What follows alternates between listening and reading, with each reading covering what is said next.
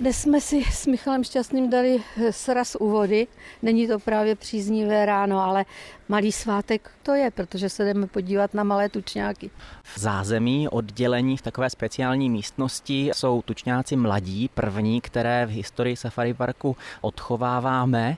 Prvních asi šest týdnů strávili v hnízdech s rodiči a teď se přesunuli právě do zázemí, kde se učí krmit z rukou chovatelů, tak aby se později mohli připojit k hejnu a chovatelé měli dobrý přehled o tom, kolik krmení vlastně přijímají.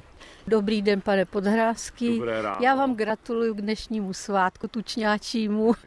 V jaké kondici jsou tučňáci v tuhle chvíli? Standardně se odstavují kolem 6 týdnů.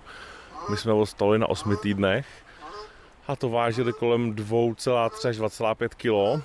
Po tom odstavení ty ptáci většinou spadnou v hmotnosti a dneska se nám dostávají zpátky.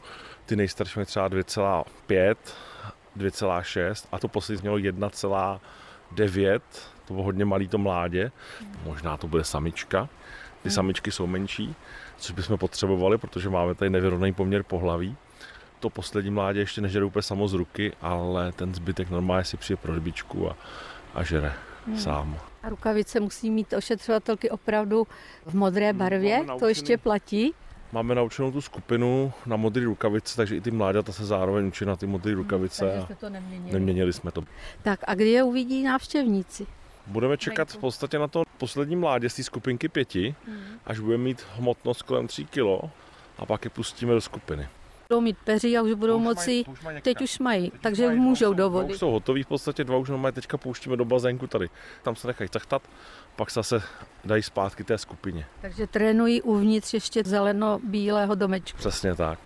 Vyčekáme až ze sílí, protože se pak na ně ta skupina tučňáků vrhne, že to jsou nějaký jiní ptáci, tak on když má dvě kila nebo má tři kila, tak je to rozdíl. Ty tučňáci normálně začnou ty cizí honit, tlučou se s ním, perou se zubákama, okolo zobáku, mají rozbitou kůži a podobně, zatáhnou až do bazénu a může se utopit, utopí ho. Proto jsme vlastně přistupovali do krmení v zázemí, aby zesílili, zároveň to využíváme tak, aby ty ptáci se naučili přijímat potravu od těch chovatelů a ten chovatel sleduje, který tučňák přišel, který tučňák toho kolik sežral. Že vtáku máte 30, už to není úplně jednoduchý, ale zkušená chovatelka to stále zatím zvládá.